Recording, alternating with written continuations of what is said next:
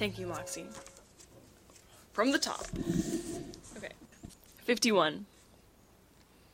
The economy's triumph as an independent power inevitably also spells its doom, for it has unleashed forces that must eventually destroy the economic necessity that was the unchanging basis of earlier societies.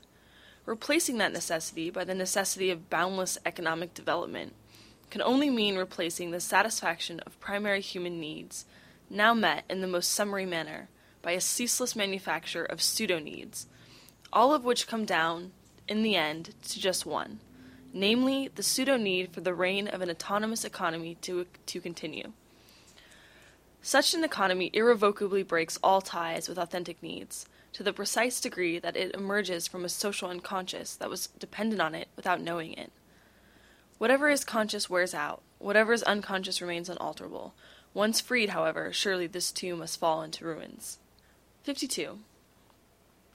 By the time society discovers that it is contingent on the economy, the economy has in point of fact become contingent on society.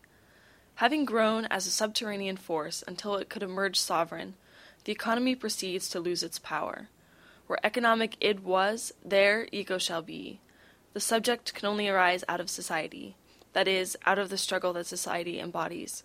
The possibility of a subject's existing depends on the outcome of the class struggle, which turns out to be the product and the producer of history's economic foundation. 53. Consciousness of desire and the desire for consciousness together and indissolubly constitute that project which in its negative form has as its goal the abolition of classes and the direct possession by the workers of every aspect of their activity. The opposite of this project is the society of the spectacle, where commodity com- contemplates itself in a world of its own making. And now I'm supposed to say something deep. yeah. All right. I'm just going to go through 51, 52, 53, sort of why I think these three passages are fucking awesome, especially when you take them together. In 51, I really like the concept um, that capitalism has replaced genuine human needs with an almost endless supply of manufactured needs, um, needs that has created in people's minds that it then like you know handily provides the satisfaction for through commodity. Um, and that in the end all of these like pseudo needs mask the one super giant pseudo need that capitalism should exist and continue to exist no matter what.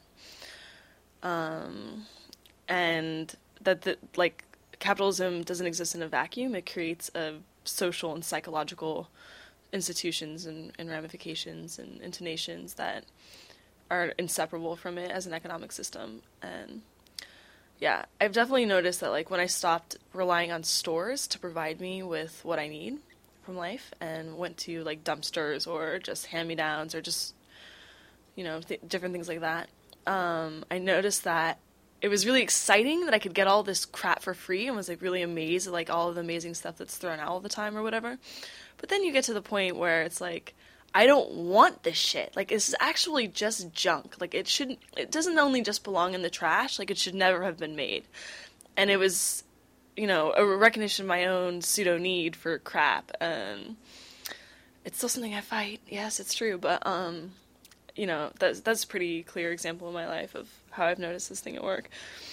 And then 52, it's really, I think, really powerful. Maybe one of the most important things to realize is that capitalism has distorted and transformed social life with by these pseudo needs and all the pseudo satisfaction of these needs and it's led to a system of alienation and commodification and all of that that keeps people apart and therefore it's like created a society that depends on the economy like we can't function in, as independence or as a social network without some level of commodification and alienation but at the same time because the economy has to rely on our alienation and commodification to do its dirty work, um, we it's like a, a Achilles heel for it. And when we like take real direct steps to end the alienation and to resist commodification and all of this, then we actually are attacking the um, not only the social system, but the economy. And that's really exciting for me.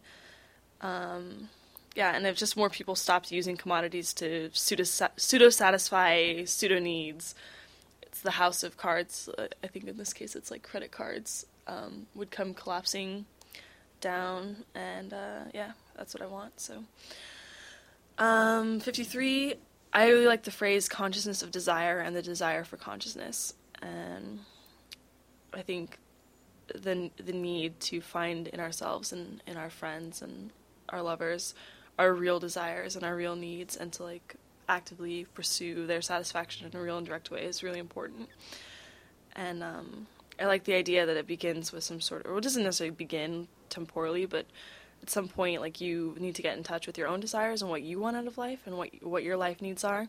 But then the next step is to see them in other human beings and just start realizing that your autonomy can only be a collective autonomy. And yeah, so to be conscious of your own desires and then desire consciousness of others' desires. And that's like the real project of de alienating the world and attacking the economic system and all of this.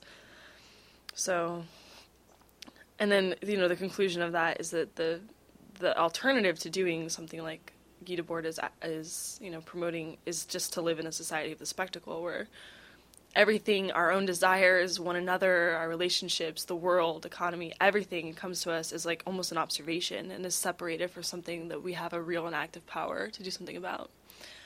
Fuck the society of the spectacle.